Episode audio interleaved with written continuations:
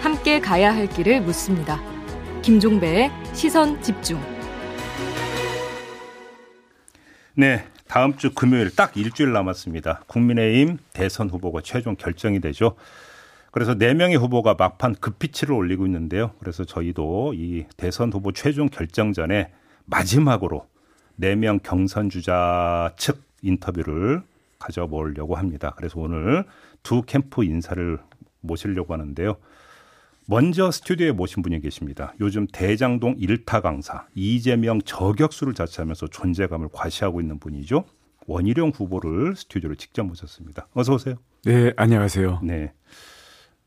대장동 요즘 일타 강사로 통하신다고 하더라고요. 대장동은 물줄기를 다 잡았고요. 이제는 백현동으로 백현동의 시간이 시작됐습니다. 네, 그 문제는 좀 좀 이따 좀 집중적으로 여쭤보고 네. 뭐 후보님을 모셨으니까 이 문제를 안 여쭤볼 수는 없습니다. 일주일 전에 딱 그 자리에 앉으셔가지고 정치인사에서 아, 예, 예, 정치인사에서 역정을 내셨는데 왜 이렇게 역정을 내셨어요? 아 우선 라디오 생방송 중인데 네. 제가 좀 흥분을 한 건 정말 죄송합니다. 음. 왜냐하면 음. 우리 시청자분들이 좀 놀라셨을 것 같아요. 어, 많이 놀랬죠. 예. 그리고 평소에 알던 원희룡의 모습과는 상당히 좀 낯설어 하시는 분들이 많더라고요. 네, 그래서 네, 맞아요. 제가 참 개면적더라고요. 나도 왜 그랬지 싶은 게 있는데 네, 네. 뭐 변명은 아니고요. 음. 그뭐 차라리 저를 공격하는 건 좋은데 음. 제 아내라서가 아니라 그 의견을 게시한 사람에 대해서 학회에서 제명하겠다느니 음. 죄목을 나열하면서 뭐 고발하겠다는 이런 부분들이 너무 위압적으로 느껴졌기 때문에 음. 이걸 내가 그냥 고분고분 넘어가면 그게 기정사실화지 되겠다 싶은 생각이 좀 들더라고요. 근데 반발한다는 게. 근데 좀 그 조금만 질문 드릴게요. 네. 그러니까 그래서 이제 그 물론 그 후보님 입장에서는 부인 문제를 제기하는 게 기분이 좋을 수는 없겠죠.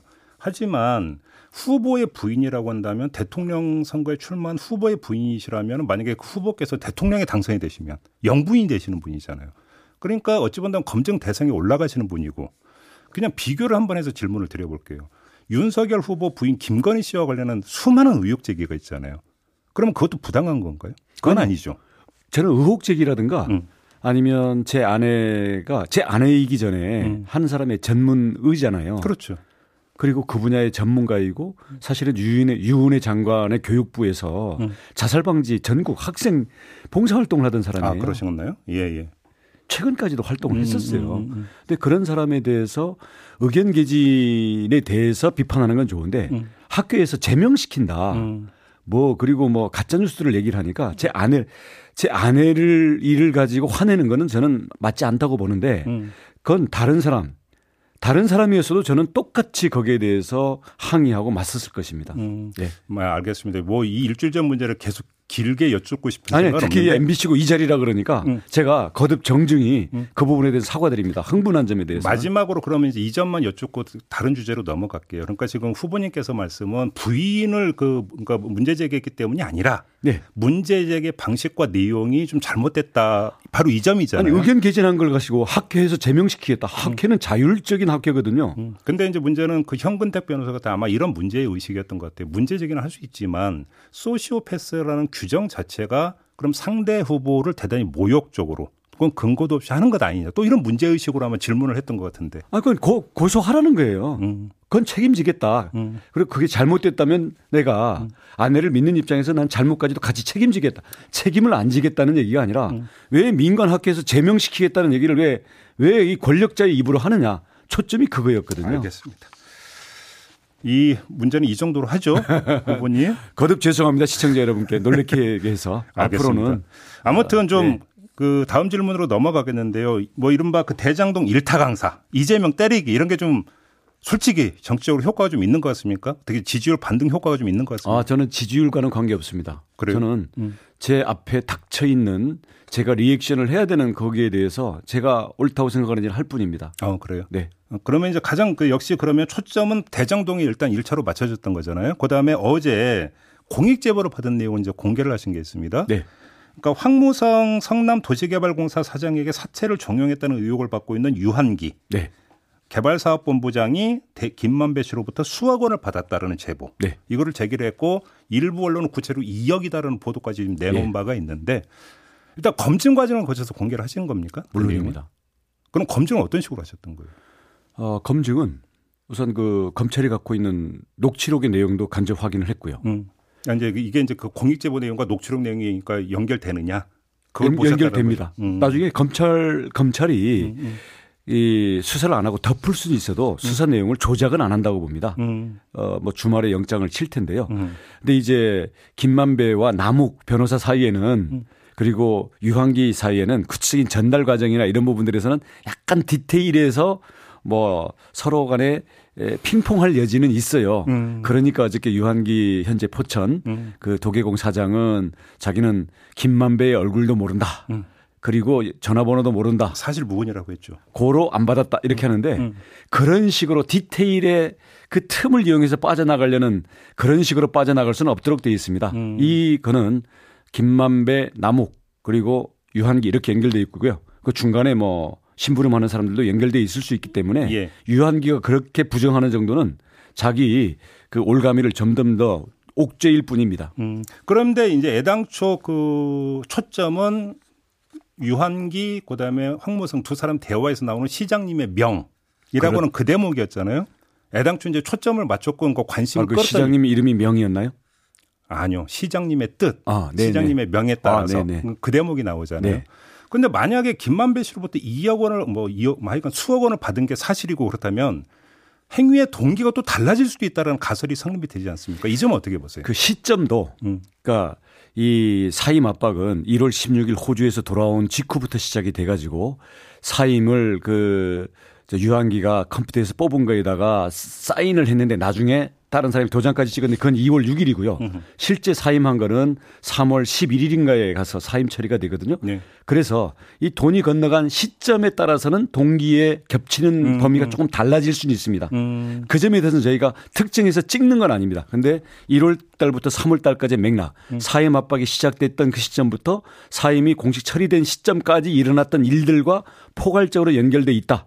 이게 저의 주장인 거고요. 네, 특정하는 것은 검찰의 몫입니다. 그런데 아무튼 그러면 유한기 씨 인터뷰는 지금 저희가 할 수가 없기 때문에 유한기 씨 했던 주장을 받아서 대신 질문을 아마 드리면 유한기 사장은 아마 해명할 기회를 주면 인터뷰하지 않을까요? 근데 이제 그분의 주장은 뭐냐면 사임 그 압박을 했던 것은 황무성 그 사장이 사기 혐의로 재판을 받고 있다는 사실을 뒤늦게 알게 돼서 음. 문제가 될까봐 사임 요청을 한 거다 이런 취지의 주장을 했잖아요. 이건 어떻게 평가를 하세요? 우선 그러면 녹취록 얘기가 나왔을 때 그 얘기를 했어야 되고요. 음. 지금 사후에 어떤 언론에선가 그런 재판이 있었다라고 하니까 이제서야 그 얘기가 나오고 한겨레가 그렇게 보도했었죠. 예. 예. 어, 뭐 연관 관계는 모르겠습니다만은 그, 그 점에서 우선 말이 안 되고요. 두 번째로는 그 사건이라는 게 사기 사건이라는 게 자기가 소개, 시켜준 사람이 돈 빌려서 안 갚은 것에 대해서 공범으로 돼서 결국 돈까지 물어줬다는 거 아닙니까? 음, 음. 그러니까 그 사건에 대해서 기소는 2014년에 됐지만 음. 재판은 2015년 8월인가 9월에 즉 사임이 끝나고 한참 뒤에 1심 재판이 나왔거든요. 음. 그러면 재판 때문에 이게 사임을 시키려면 기소된 것만 가지고는 어려울 뿐만 아니라 음. 그 금전 관계 금전 관계로 기소된 것에 대해서 옆에서 어떻게 알았죠? 저는 사전에 몰랐으리라고 봅니다. 아, 오히려 그걸 몰랐을 거다? 기소 단계에서는 몰랐을 겁니다. 예. 왜냐하면 재판 판결문이 나오고 하니까 되는데 이것은 시간 타임라인 순서가 우선 안 맞아요. 오. 그리고 만약에 그게 그랬다면 정식으로 보고해 가지고 어, 징계 처리도 할 수 있고 얼마든지 이 문제가 될 수 있는데 이재명 시장은 3월 11일 전후에 사임 인사하러 오니까 어 내가 능력을 아끼던 사람이 왜 갑자기 사임을 듣는 하는지 어리둥절했다라는 또 전혀 엉뚱한 알겠습니다. 이 안드로메다 얘기를 하고 있거든요. 네. 서로 서로 서로 이빨도 안 맞아요. 알겠습니다. 이 문제는 그 정도로 하고요. 홍준표 후보가 불만이 많으신 것 같더라고요. 왜 장학 퀴즈 하냐고 후보님한테 장학 퀴즈 아닙니다. 지난번에 지난 뭐 길게 얘기하고 싶지 않은데요. 예. 아, 그, 그, 아, 그러니까 저는 그냥 질문하는 게 그렇게 아프신가. 음. 예. 그러니까 국정을 이제 챙기다 보면 아주 이제 기본 그 fact라든지 기초 사실에 대해서 인지하고 있어야 되는데 그걸 뭔가 아니, 디테일은 모를 모를 수 있고요. 디테일을 모르는 것은 저는 문제가 안 된다고 봅니다. 음, 음. 지난번에 그 수소 얘기 나왔던 건 제가 화학식을 물어본 게 아니고요. 자꾸 그런 식으로 왜곡을 했어요. 예. 프레임을 예. 본인이 러시아 가스랑 원전을 얘기하면서 수소를 얘기했단 말이에요. 그래서 음, 저는 음, 음. 러시아 가스로 만들 거냐 원전 전력으로 만들 거냐 수소로 만드는 방법이 이제 그 두 가지 있다면서요. 그 산업과 연결돼서 어디에, 물어봤더니 어디에 방점을 줄 거냐 그 취지였다는 것이죠. 그랬는데 엉뚱하게 이걸 중학교 과학 문제로 돌려가지고는 저를 어, 굉장히 야비하고 고약한 사람이라고 어저께는 뭐라 뭐 역겹다고까지 네, 했는데 야비하고 역겹다 이렇게 그 이야기하던데요. 아니, 그러니까 아, 그런 정서를 갖고 계신 분이구나 제가 음, 네. 어, 우리 홍준표 그 후보님의 음. 그 멘탈을 이해하는데 도움이 되는 어저께 발언을 해주신 거요. 음. 지난번에 했던 질문은 본인이 강원도 가서 또 수소 경제를 만들겠다고요. 음. 만들겠다고 하더라고요. 네. 그래서 또 수소 문제 물어보면 또 경기를 일으키실 것 같아가지고 아 그러면 수소 경제 하려면 탄소세 문제가 될 텐데 재원 마련 때문에 음. 탄소세에 대한 입장이 뭐냐 그러니까 원희룡 당신의 입장은 뭐예요? 그러니까 거꾸로 검사가 취조를 하듯이 하면서 본인의 대한 질문에 대해서 묵비권을 끝까지 행사했어요. 알겠습니다. 그런 그 일련의 학점제도 마찬가지였고요. 일련의 토론 과정에서 그럼 평가를 해주세요. 홍준표 후보는 아직 국장을 맡을 준비가 안 돼 있다고 평가하시는 겁니까? 아니요, 그렇게 비약하고 싶지는 않고요. 네. 자, 제가 홍준표 후보한테는 10년 후배고 손아래 사람이겠죠. 네. 그리고 왜 자기가 잘 모르는 문제만 그렇게 골라서 묻냐 이렇게 할 수는 있겠는데 네. 언론이든 국민이 음. 대통령 내지는 대통령이 될 사람에게 음. 사실은 훨씬 더 불리한 질문을 할 수도 있는 거 아니겠습니까? 네. 그 질문을 대하는 진지함과 태도 음. 이 점에 대해서 저는 아직 국민을 존중하고 국민을 두려워하는 그런 지도자로서의 자세는 아니지 않은가. 근데 근데 여론조사에서는 홍준 그런데 그러면 여론조사에서 왜 홍준표 후보는 높게 나올까요? 그건 제가 국민들한테 묻고 싶은 거예요. 네. 그래요? 예. 뭐 계속 부인을 하시는데 그래도 또 계속 보도가 나오니까 질문을 좀 드릴게요. 윤석열 후보와 연대설 이야기가 계속 나오는 것에서 어떻게 받아들이십니까? 아, 윤석열 후보가 저로 단일화하는 것을 고려를 하고 있다 그러더라고요. 어, 누구한테 들으셨어요? 아니 그런 얘기가 아니 뭐 온갖 여의도에 썰이 돌아다니니까 윤석열 캠프에서 혼자 고려해서 될 문제는 아니잖아요 단일화는 마찬가지죠. 그러니까 이제 아, 혼자 지금 군불대고 있다 이런 말씀 아니 아니 원희룡으로 단일화하겠다. 아니 그러니까 윤석열 캠프 쪽에서 혼자 지금 희망상이라는 거잖아요. 그 말씀. 아, 윤석열 쪽에서 아니 네. 그런 얘기를 하면 저는 진지하게 고려를 해보겠습니다만은 음. 그 외에는 일도 일도 예. 관심 없고 의지도 없다. 생각도 여지가 없다. 없습니다. 음. 예. 그러면 그 후보님께서 지금 일주일 후면 그 최종 결과가 나오지 않습니까? 네. 어떻게 전망하십니까? 아 저는 알 수 없죠. 근데 저는 저의 승리를 확신합니다만 왜냐하면 음, 음. 이재명 후보에 대해서 비리, 도덕성, 가짜 정책, 가짜 업적 그리고 그것을 뛰어넘을 음. 진정으로 국민의 삶을 개선시키고 나라를 바로잡을 그런 비전에 대해서 원희룡이 앞으로 11월 5일부터 3월 9일까지 음. 장장 4개월 동안 이재명 후보와 누구도 옆에서 대신해 줄 수 없는 장기전을 해야 된다는 걸 생각할 때 거기에 되치기 당하지 않고 실수하지 않고 이재명을 어, 꺾을 수 있는 후보 원희룡이라는 걸 생각하면 지금은 뭐 지지율이 알겠습니다. 어떻다 시간이 짧다 이러는데 시간 충분합니다. 아, 알겠습니다. 한 시간이면 충분하거든요. 원을 찍으면 원이 되고 원은 이재명을 잡습니다. 이렇게 마무리하겠습니다. 네. 고맙습니다, 후보님. 네, 감사합니다. 네, 국민의힘의 원희룡 후보와 함께했습니다. 날카롭게 묻고 객관적으로 묻고 한 번 더 묻습니다. 김종배의 시선 집중. 네, 이번에는 유승민 캠프로 가겠습니다. 종합 상황실장을 맡고 있는 오신환 전 의원 전화로 만나보겠습니다. 나와 계시죠? 네, 안녕하세요. 오신환입니다. 네, 일주일 남았는데요. 판세 지금 어떻게 분석하고 계세요? 아, 저는 조금씩 이제 당원들과 국민들이 네. 과연 민주당의 이재명 후보와 맞서서 이길 수 있는 후보가 누굴까에 음. 대한 아주 냉철한 판단의 시간이 다가오고 있다 저는 이렇게 봅니다. 네. 유승민 후보 본인이 저희 스튜디오에 나와서 어떤 말씀을 주신 바가 있냐면 네. 아, 홍준표가 윤석열을 잡고 유승민이 홍준표를 잡을 거다. 이런 말씀을 하신 바가 있었거든요. 네네. 지금 어떻게 이제 그 추세가 나타나고 있다고 자평하십니까? 아, 흐름의 추세로는 조금씩 상승하고 있다 이렇게 보고 있고요. 예. 일단 그 민심이 그러고 음. 이제 당심이 민심을 따라갈 것이다라고 판단하고 있습니다. 예. 아 기본적으로 그 폭이 크지는 않지만 음. 아 미세하게 지금 그 흐름을 따라가고 있고 결과적으로 앞서 말씀드린 대로 11월 음. 1일 날부터 투표가 시작되거든요. 네. 그리고 어 3, 4일 날 여론조사가 시작되는데 음. 예, 그 시점이 아직은 충분히 시간이 있다 보고요. 네. 어, 결과적으로, 어, 보팅을 하는, 투표하는 그 순간까지 예, 국민들과 당원들께서 고심할 것이다 이렇게 보고 있습니다. 알겠습니다. 뭐 제가 이 자리에서 뭐 지라시급 이야기를 인용을 해서 질문 드리고 싶은 생각은 없지만 그래도 뭐 보도가 나오고 있으니까 한 번만 언급을 할게요. 네. 홍준표 후보가 단일화 조건으로 유승민 후보에게 대통령 취임 후에 첫 국무총리를 제안했고 그래서 단일화를 그러니까 추진하고 있다라는 식의 근, 그러니까 지라시급 이야기가 돌고 있는 데 대해서 어떻게 받아들이십니까? 예, 그 말씀하신 대로 전혀 근거 없는 지라시이고요. 네. 예, 전혀 논의된 바도 없고, 음. 어, 저도, 어, 그 내용이 돌아다니는 것은 봤지만, 이것은 네. 어찌 보면, 어, 공작적이고, 음. 어, 공학적인 접근이기 때문에, 예, 전혀 현실 불가능한 상황들이다 이렇게 보고 있습니다. 근데 이제 바로 지금 공작적이라는 말씀을 지금 그 해주셨는데 지라시에 네. 나오는 내용 중에는 의도적으로 흘리는 경우도 있지 않습니까? 물론입니다. 예. 그러면 요번 요번 에서 예. 예, 각 캠프의 유불리를 따져서 음. 또 사표 방지 심리나 이런 여러 가지 것들을 종합적으로 예. 어, 어떤 캠프에서든지 그런 것들을 만들어서 유포할 수 있는 음, 상황은 충분하기 때문에 네. 예, 저희 캠프는 전혀 동의하지 않고 예, 마지막까지 승리를 위해서 최선을 다하고 있습니다. 아, 그래요. 그럼 이것도 누가 어느 캠프에선가 의도적으로 흘렸을 가능성이 있다 이렇게 보시는 겁니까? 뭐 저는 그렇게 보고 있습니다. 예. 그래요. 아, 근데 그것이 아무튼... 뭐 우리 내부의 캠프일 수도 있고요.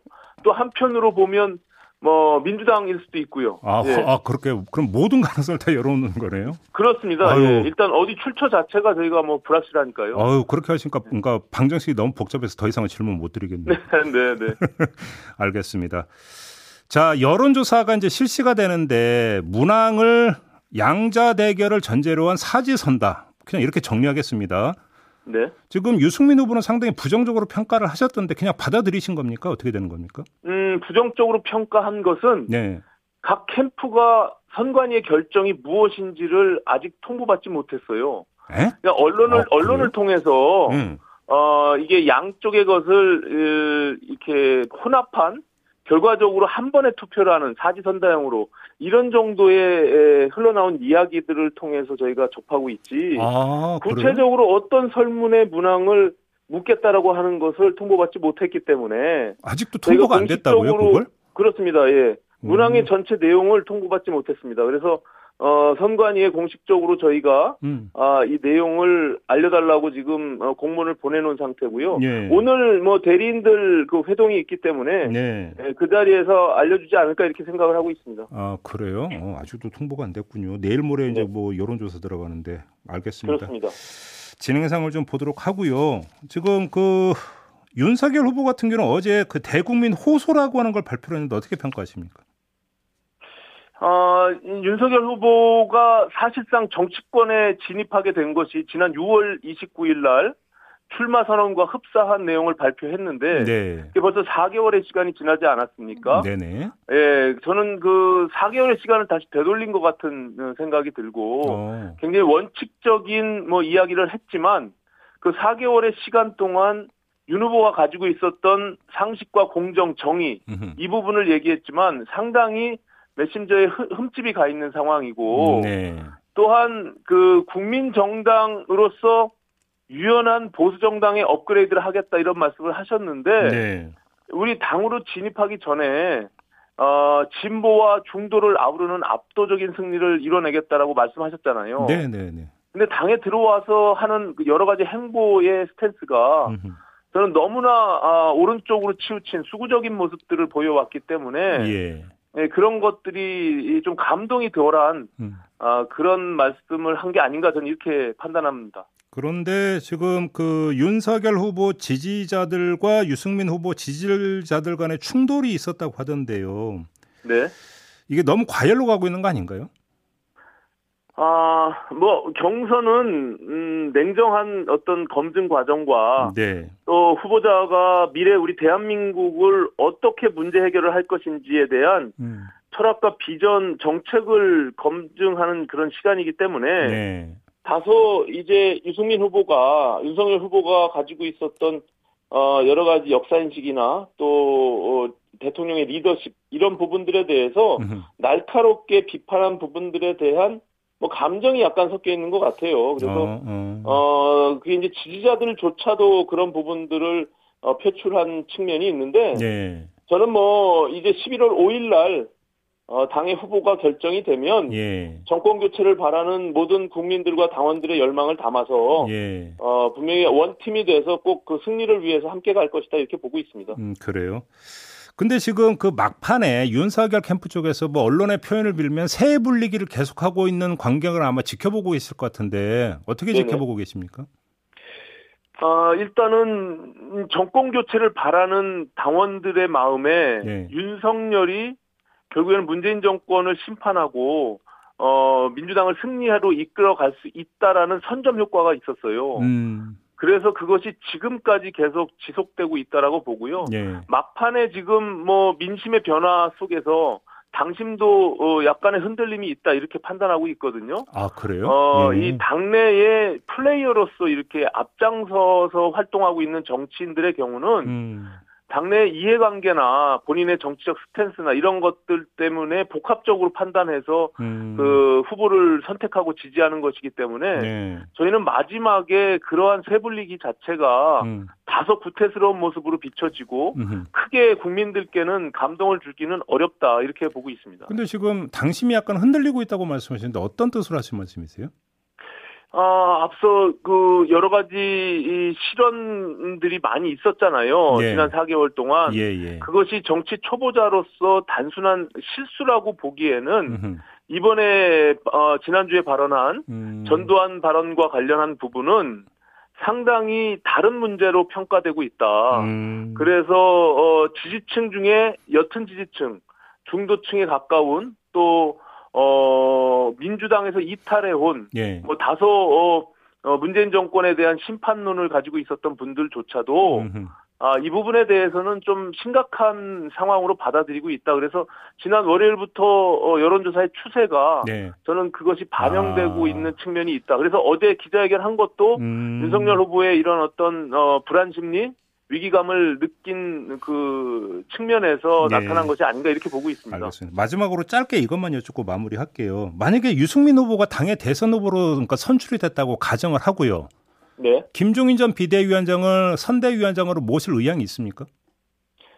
아, 그 부분은 뭐 여러 저 당의 지도부와 네. 또 당원들과 함께 고민할 문제인데요. 저는 네. 승리를 위한 과정이라면 네. 그 어떤 것도 마다할 필요가 없다. 그래서 음. 모두가 하나로 힘을 모아가면서 결과적으로 지금 이번 선거는 49대 51의 매우 어려운 선거다라고 보고 있습니다. 예, 예, 예. 그래서 그 2%의 선택, 특히 청년과 수도층과 중도층의 확장력을 갖고 있는 음. 유승민 후보만이 그 압도적인 승리를 거둬낼 수 있다 이렇게 판단하고 있기 때문에 예. 예, 마지막에 현명한 판단을 기다리고 음. 있습니다. 알겠습니다. 이 마지막 답변이 자연스럽게 지지 호소 발언으로까지 연결이 된 것 같으니까요. 이렇게 네. 마무리할게요, 의원님.